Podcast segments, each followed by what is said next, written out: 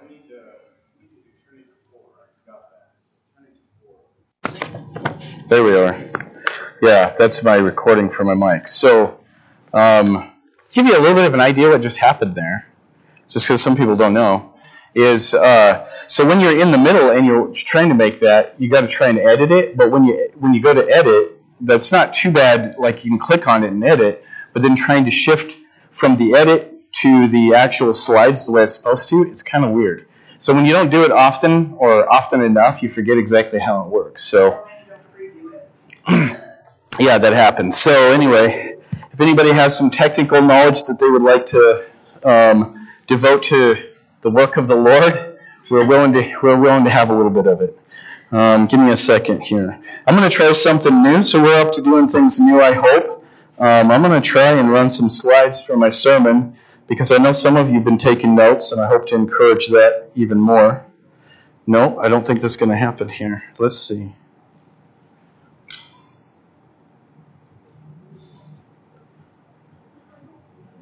We'll see. Well, maybe it will. Let's see. Yep, it will. Okay, I'm going to try to do this for you.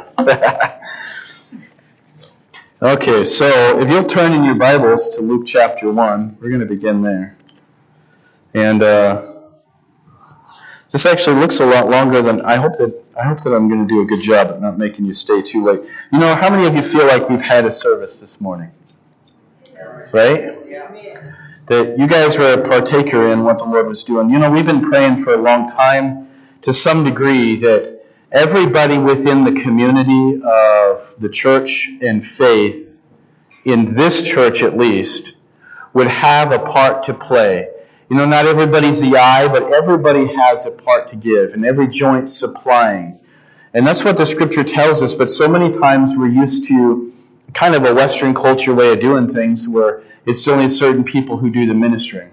But hearing every testimony is a ministry to the Lord. You know, we do a ministry for people, but maybe we need to rethink that a little bit and think about maybe this is a ministry to the Lord. And it's what we bring together. Our worship together, our testimonies together, our praises in every way. So, um, not exactly sure how I'll do it, but let's just get into this. Um, I call this one the Christmas is Here. And so for some of you may not be here for Sunday, next Sunday, and I don't know that we'll have a service per se or a sermon per se, not service but sermon. So I want to um, I want to give this this week. I want to talk to you about evidence of the incarnate virgin birth of Jesus. So we, we talk about the, the virgin birth, but oftentimes we don't add the incarnate virgin birth. That's when God became flesh and he came to dwell in the form of a baby. I don't know how radical that seems to you, but that just seems too phenomenal to even grasp.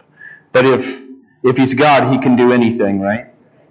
So what we think about here is, is that when we read the Christmas story, we're going to be reading and analyzing the fact that the Christmas story is packed with evidence of the events that took place.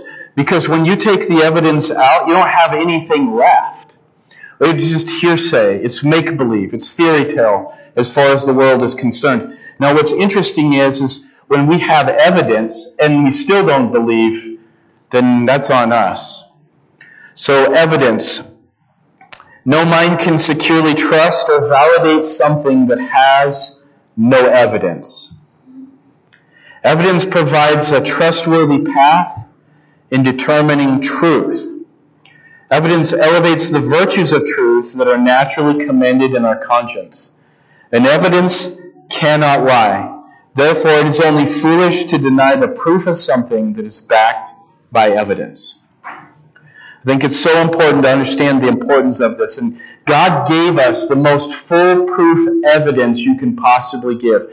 That He made sure that the Christmas story couldn't be redefined into something that it's not by giving us every reason to believe in that the birth of Jesus Christ through the Virgin Mary was exactly as it was written.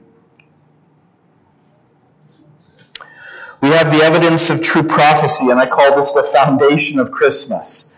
The evidence of true prophecy. And prophecy tells us what will be before it is, so that when it takes place, we have infallible proof. God calls us to believe and trust in the prophecy for the prophecy's sake. So we have times when somebody is supposedly prophesying and they say that this is the word of the Lord.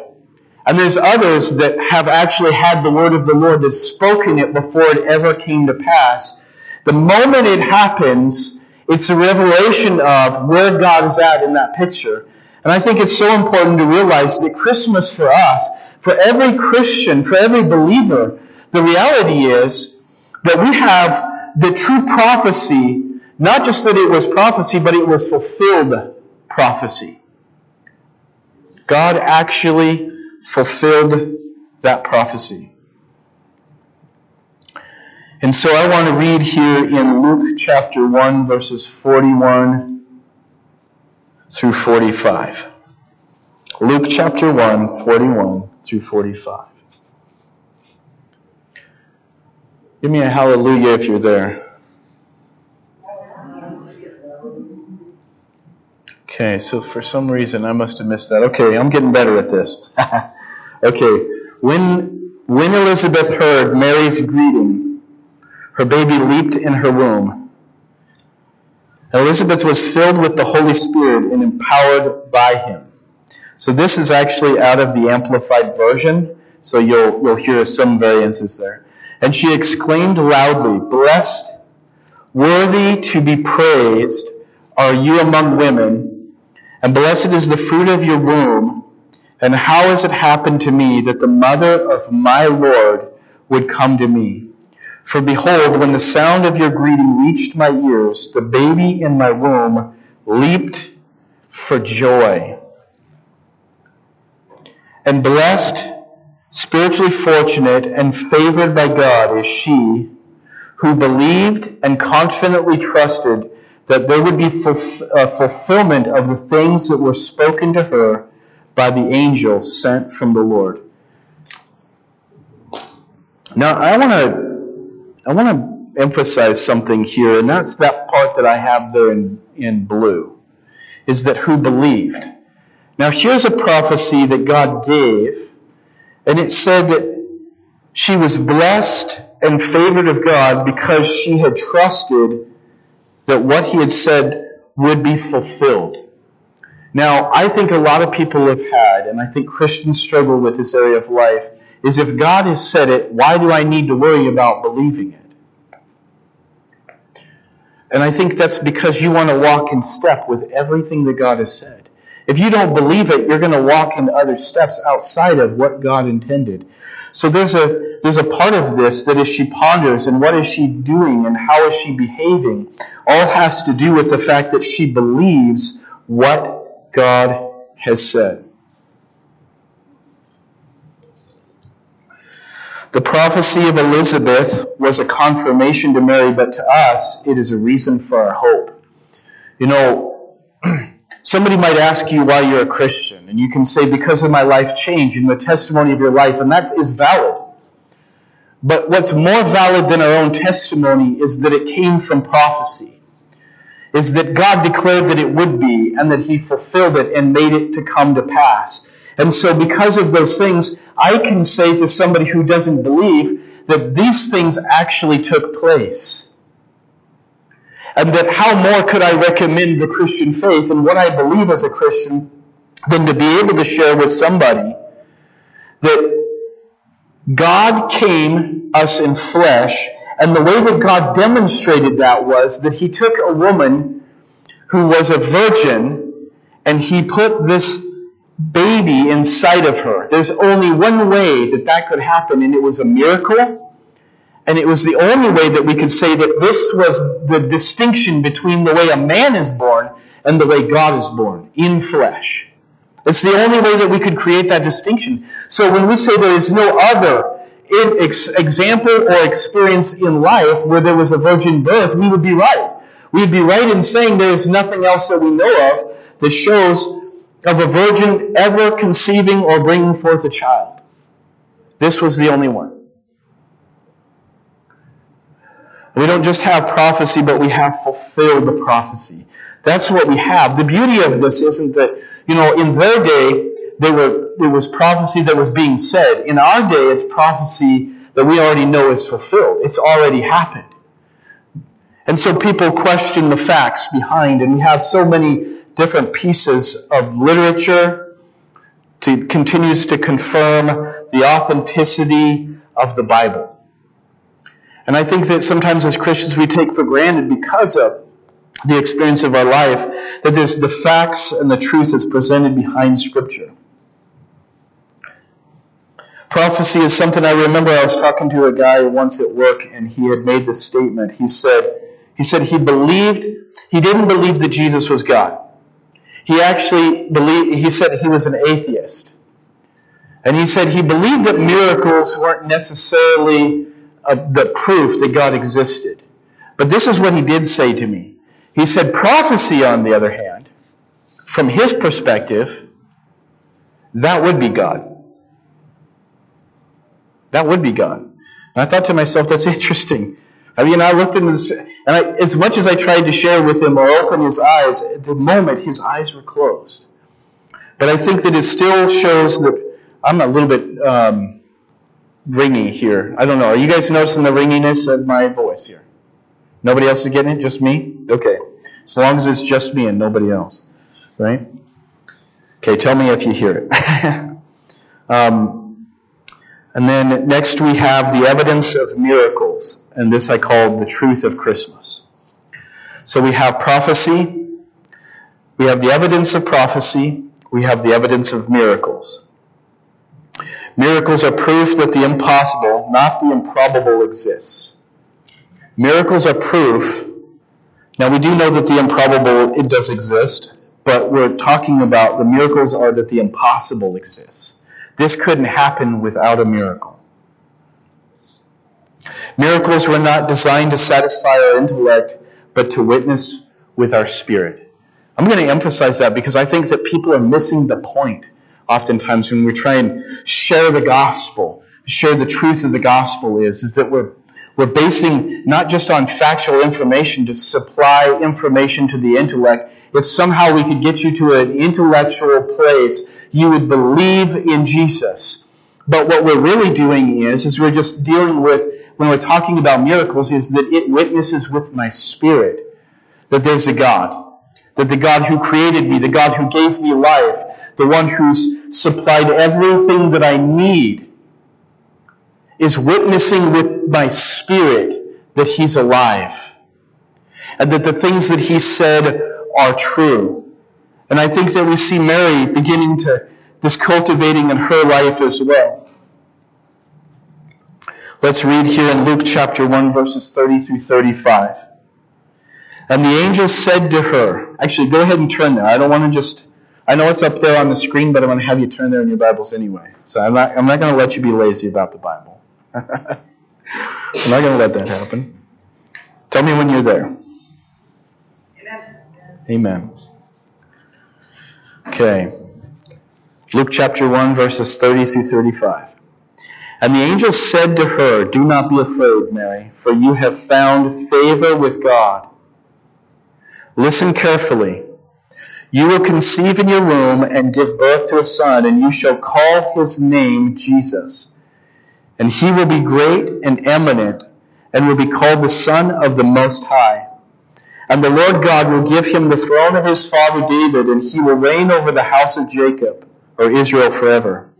And of his kingdom there shall be no end. And Mary said to the angel, How shall this be? Since I am a virgin and have no intimacy with any man. Then the angel replied to her, The Holy Spirit will come upon you.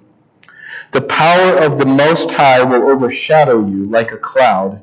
For that the reason, uh, for that reason, the holy, pure, sinless child shall be called the Son of God. So Mary begins to stagger at the thought of realizing that she hasn't had any other intimate relationship. How is this possible? How is it possible that this can be happening to me? I think there's so many different levels that we could be thinking about, but I want to see that this was a, miracle in her life and it's a miracle to us because if this didn't happen, Paul says in Scripture that if our, if Christ did not die, then our faith is vain. If Jesus wasn't raised, our faith is vain.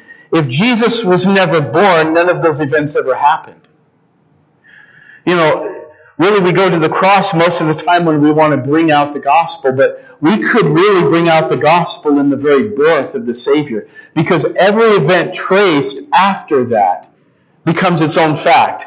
But if this weren't its own fact, then none of that would be. So if we believe that there's a possibility that a man hung upon a cross, if there he died, and somehow it was possible that after he died that he was raised again, but that we didn't believe that there was such a thing as this virgin birth, and that miracle never took place, then all it was was simply a man that hung on a cross. All it was was somebody who's named himself by the name of a Savior. But when we add miracles to it, you can't say that it it's uh, it's just a fairy tale. It, it's it's not. It is possible. It's either it, Jesus is. What does it say? Um, Joshua McDowell said that he's either Lord, liar, or lunatic. There, there is no in between. You have to come to the conclusion that it isn't. It's either that it's false or it's real. It's either false or it's real. And, you know, I've been hearing a few statements being made is that as a Christian, I have no losses. If believing in God and there were no such thing, what's it, what am I going to lose in the end of the road? Especially if your marriages were in, in wealth and in, embedded by it, or your relationships with others, and your churches and the people that you know, if it was enriched by it, and yet it never existed, what do I have to say against it? But in light of eternity and all the other things, if I don't believe, and it's true, I'm, of, I'm going to now regret the choice that I made believing that such a thing never took place. You know, people are looking for evidence. They say they're looking for evidence, but I think most of us are looking for what we'd say is a witness in my spirit. It says that the Spirit bears witness with our spirit that we're the sons of God. The Spirit bears witness with our spirit that we are the sons of God. We are now born of God, and that witness has been in effect. And that's not just that. See, because I don't get to see that miracle. We don't get to see the brand new miracle every year redisplayed and Jesus reborn every time. But because it took place, all we're doing is walking back in history and believing something that has taken place. We're believing the evidence and the report and the testimony and the witness that we find here in Scripture, and we believe it to be true. And on that basis, it's not our faith on its own that saved us, it's the power of God working in us through faith that saves us.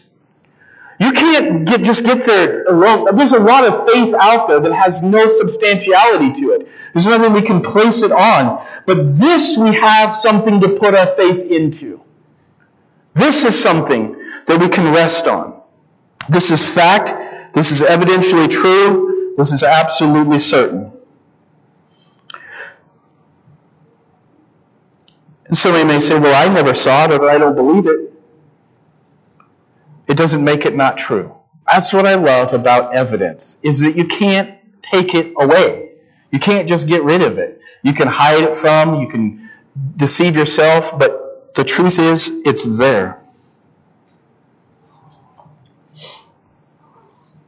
So you may be saying to yourself, I believe in the virgin birth, and you might be missing. Listen to me. You might be saying to yourself, I believe in the virgin birth, and yet you might be missing the splendid, undying, and forever life giving miracle that it is. You know, I think somebody once said that if you believed in hell, you'd be behaving differently. Not because you're going there, because you know so many other people are. You know, I, I, I, I had the conversation with somebody the other night, and I, I made some of the the the normal. We, we read the Bible. I said, "Do you believe it?" And they said, "Yes." And I wanted to make clear is there's a difference from I believe in my head to I know it and it's not just fact for me. See, this is the thing. We have fact, but we don't just thrive on fact. We need something deeper in our life. And so we might be believing in the virgin birth and be missing what is it that Jesus really wants for me?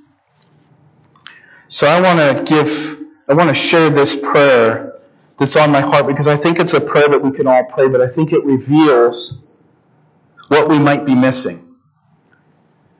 Dear Lord, we desire to greet you in celebration of Christmas.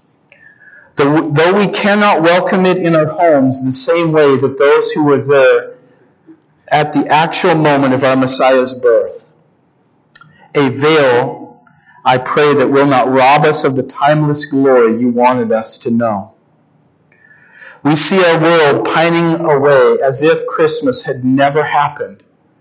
And though we hear a thousand voices saying you are in control, yet I cannot yet it cannot be our fate to lose what you gave us our Savior for.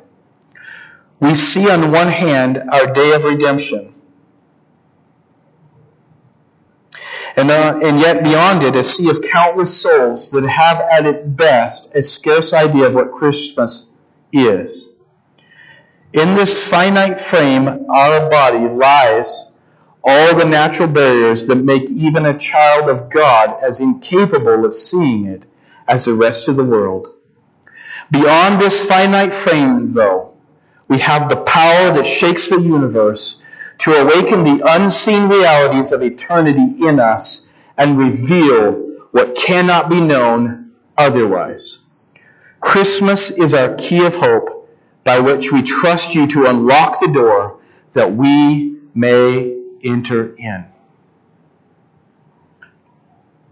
So what am I what am I trying to get at is I've been thinking about what Christmas generally is and, and uh, what people would say, what is Christmas? And I'll probably come to this slide here in a minute, but what would people say is Christmas? Traditional answers. Christmas is about family and the people we love. That's what I think a lot of Christians would answer. And I don't think that it's wrong necessarily, but that's not itself Christmas.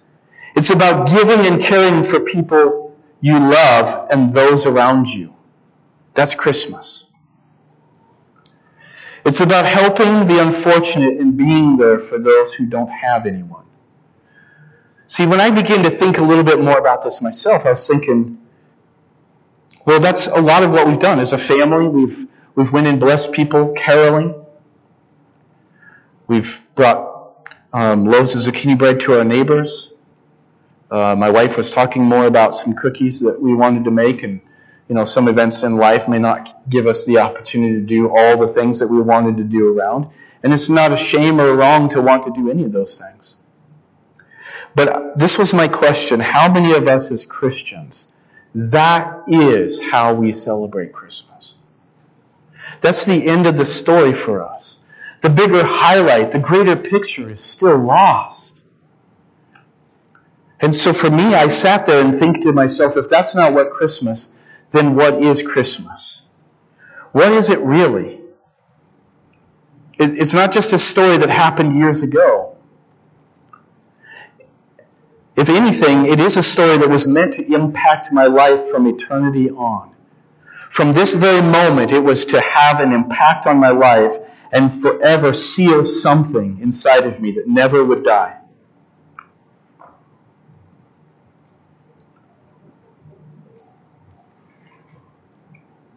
Let's see, where am I at?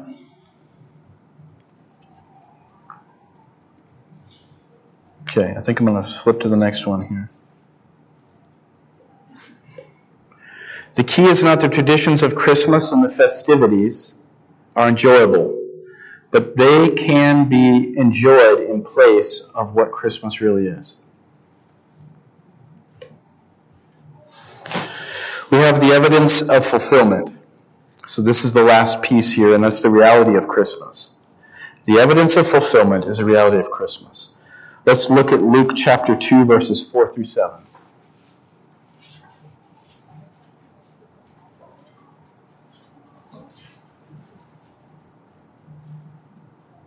And Joseph went up from Galilee out of the city of Nazareth into Judea to the city of David, which is called Bethlehem, because he was of the house and lineage of David, to be registered with Mary, his betrothed wife, who was with child. So it was that while they were there, the days were completed for her to be delivered, and she brought forth her firstborn son, and wrapped him in swaddling clothes and laid him in a manger because there was no room for them in the inn. This was the fulfillment. The day that never needs to be repeated, but this was the fulfillment that she brought forth her firstborn son. So, as I'd already shared with you, the Christmas is not the traditional answers that we usually get. Christmas is about God Himself.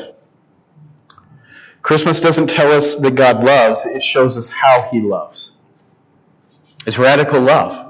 It's unbelievably, unbelievably, unbelievably radical love in its rawest form. And so we can miss the rawness and the reality of that Christmas tells us about God. Christmas tells us about who He is. If anything, that what, it's, what we're called upon to do, and all the events and all the celebrations, the traditions that are forming around us, the one thing that the Church of Jesus Christ can hold on to, that we can bathe in, that we can love and enjoy, that nobody else outside of that atmosphere can, and that is that this is about God. The picture of John 3:16 means so much more when we bring it in light to this event because God so loved the world. How did he so love the world? Well, he gave his only begotten son. But how did he give his only begotten son? He gave his only begotten son in the, the helpless form of a baby.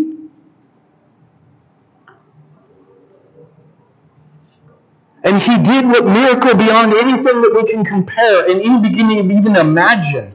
That not just in human body, but in the smallest of human frame, God has given to us his son.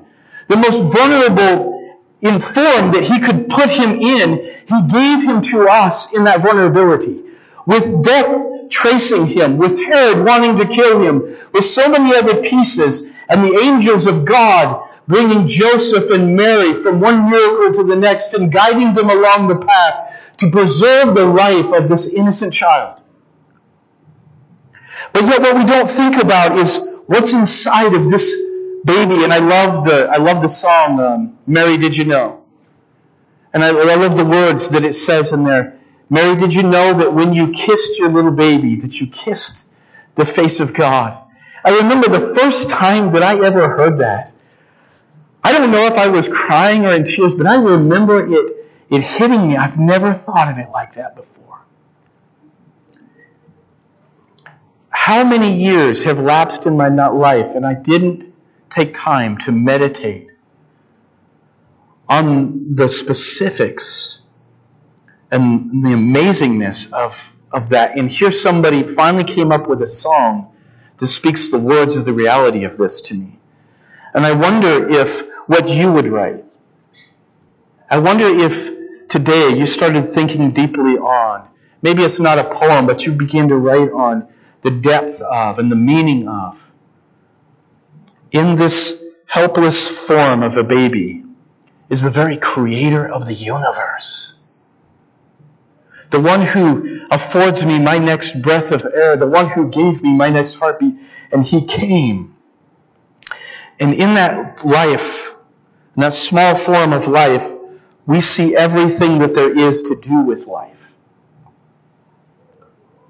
I don't know of a greater miracle.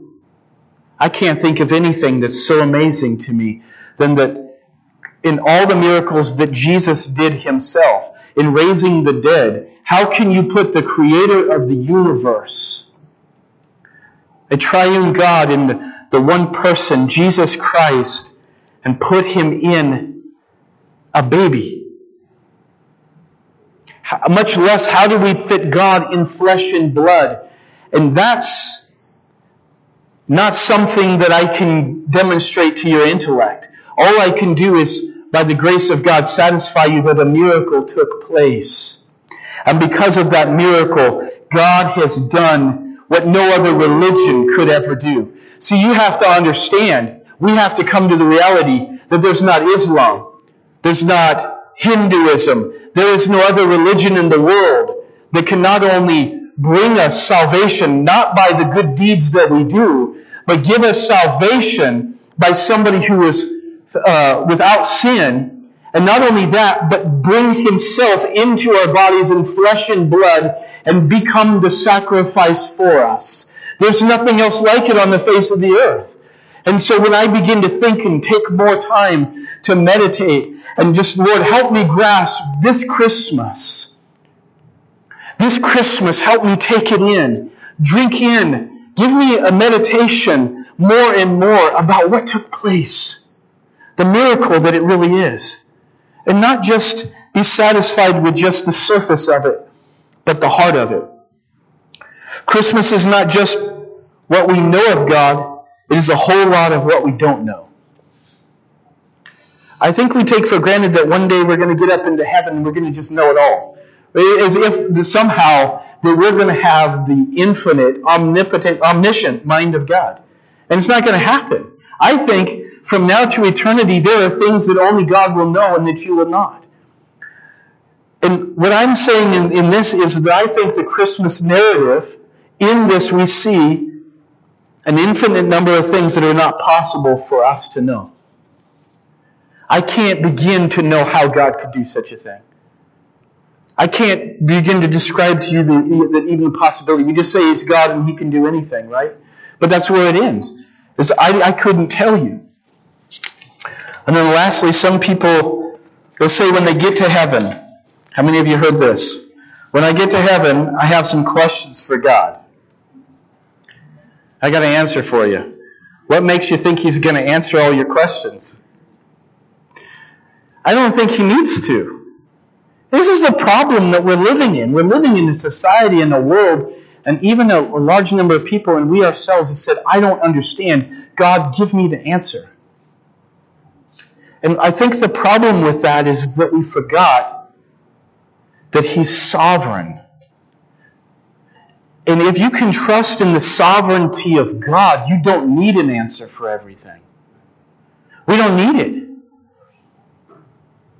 We don't need proof in front of us over every situation and thing that happens. There's a lot of things that I say I think the Bible lacks its proof. It just declares it is so. You know, in Genesis, there isn't God going about to prove the events of creation. It just says that there let there be and there was. And we're, we're called upon to believe it. And as I think about this, here's one of the things I wonder is, and this is me speaking honestly and truly. I wonder when it comes to our Christian life that we take for granted what we believe. The other piece of it is, is because it sits in my intellect as something that's true, that's enough. And it's not.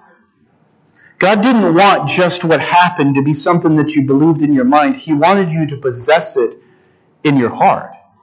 And faith is a way of seeing. I can't see it with my physical eye, but I know it to be as real as anything else in front of me. And I absolutely believe it. And so, what I think is it takes an interaction with God, a place in our life where we have to know. And I was, I was reasoning with somebody the other day, probably the same conversation that I had with that person. And one of the things that I had, I had read there was in Isaiah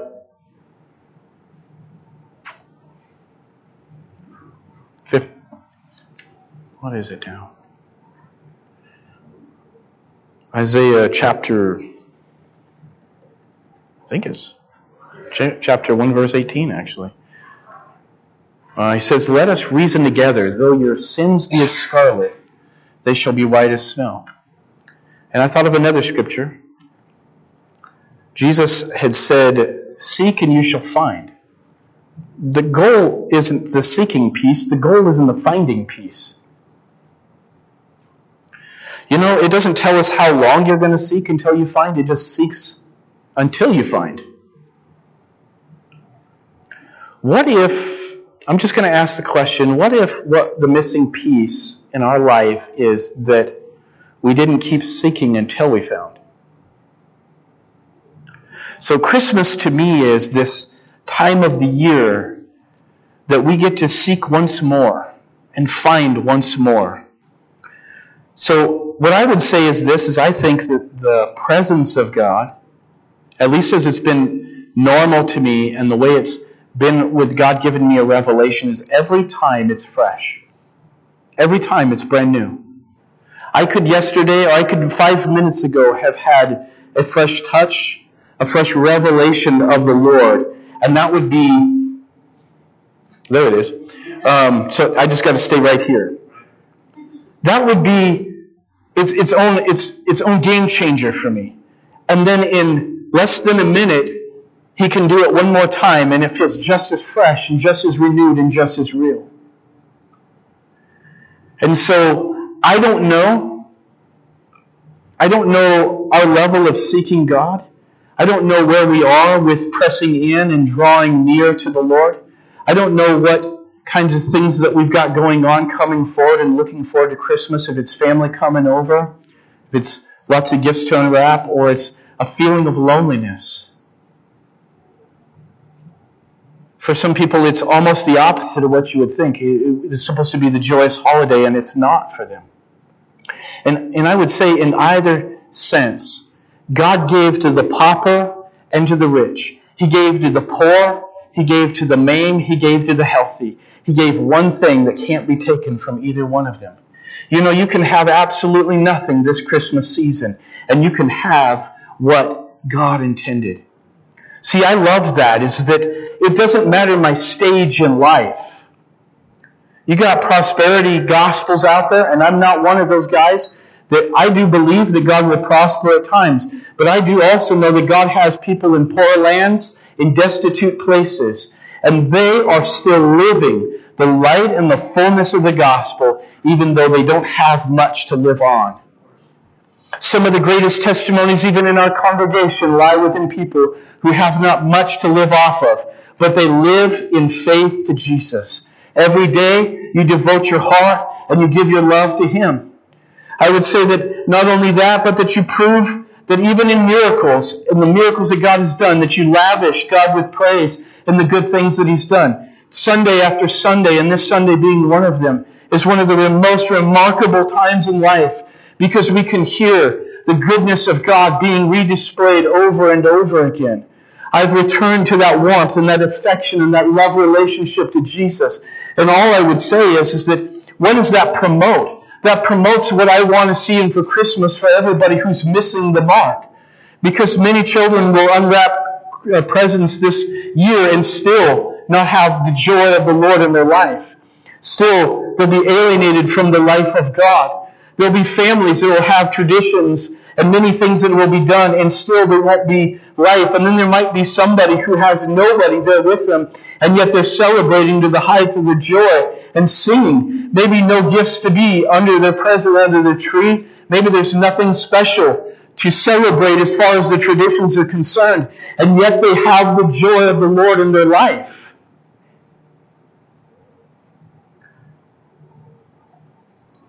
In reading the book of the martyrs, the one of the things that you would question unless you question the sovereignty of God is that as each one of those Christians had died for their faith and they had given up themselves to be completely up to the Lord, and while they were being burned at a stake, they were lifting up praises to God.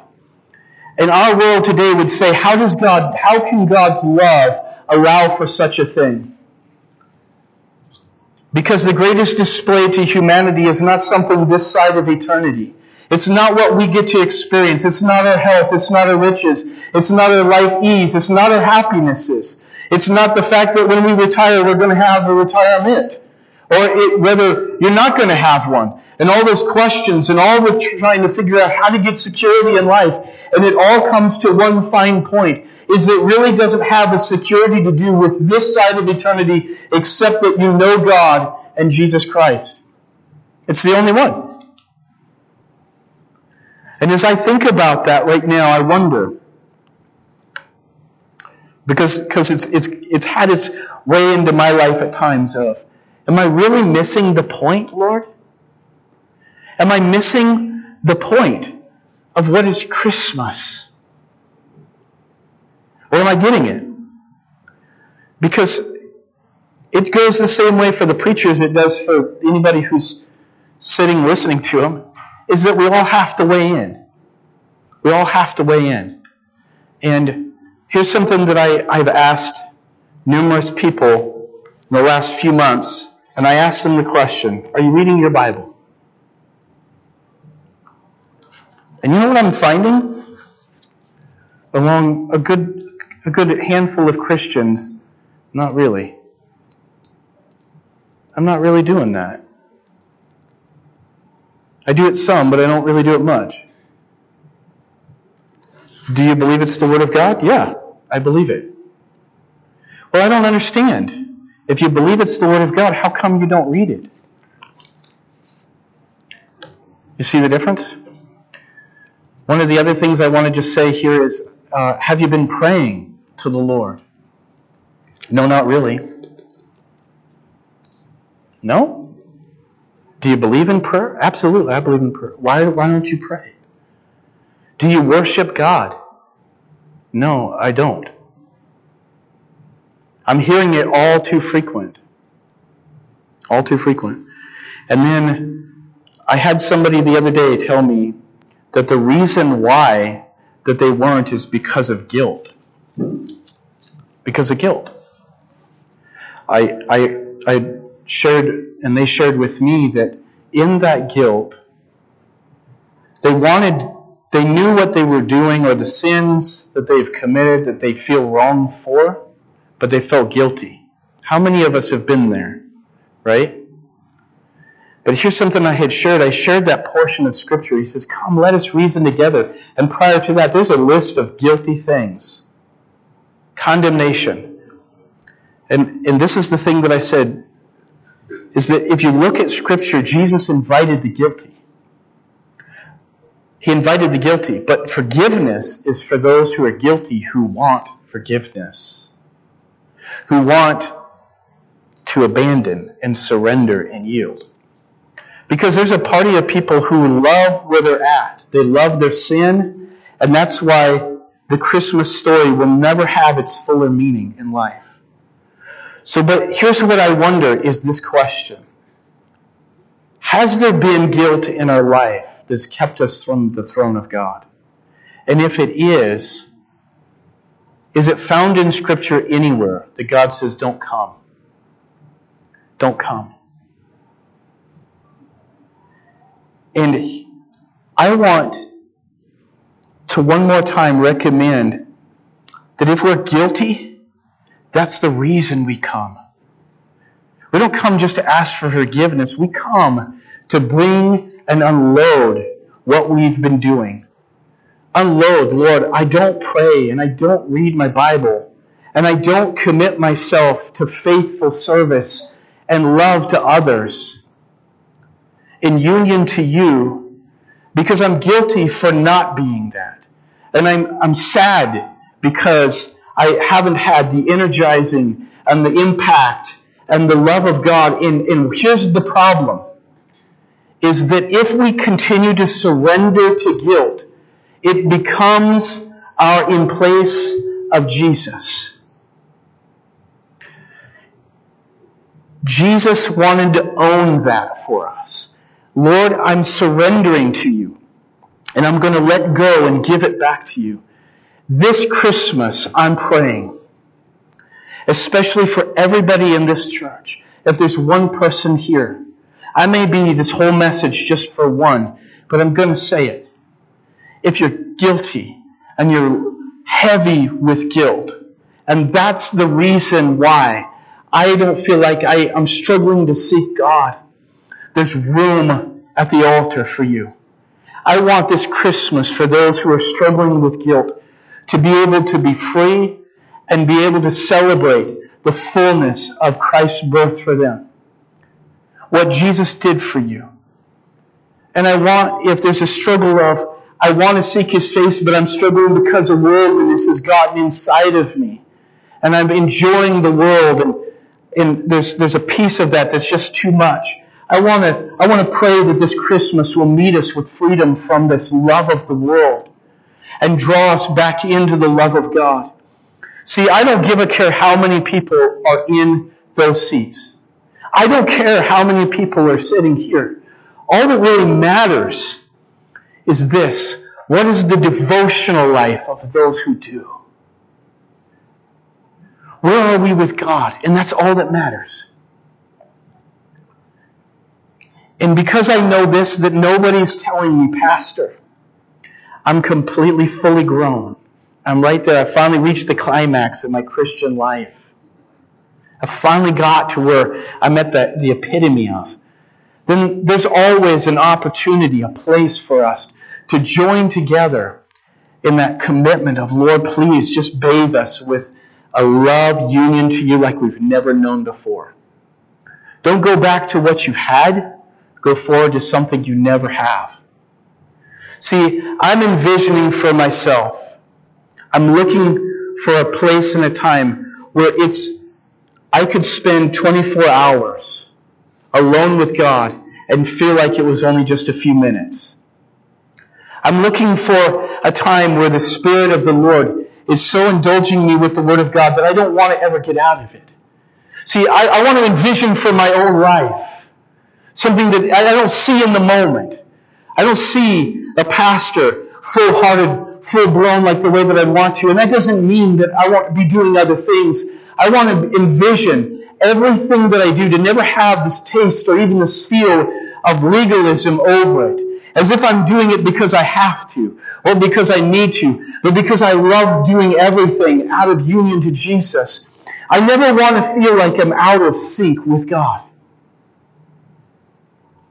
So I'm envisioning a different kind of man as God's going to grow him up. I begin to want to just want to see and think about it. Lord, help me see more of what you want to do in me. And then out of that, I just want to see what God's going to do in you.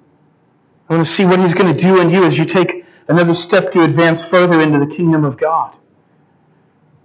You know, not let just the painful situations lie waste and, and time be lost because difficulty, but while I'm going through this difficult thing, there isn't anything in my soul that's losing its ambition and love and fervency for God. Amen? Let's pray.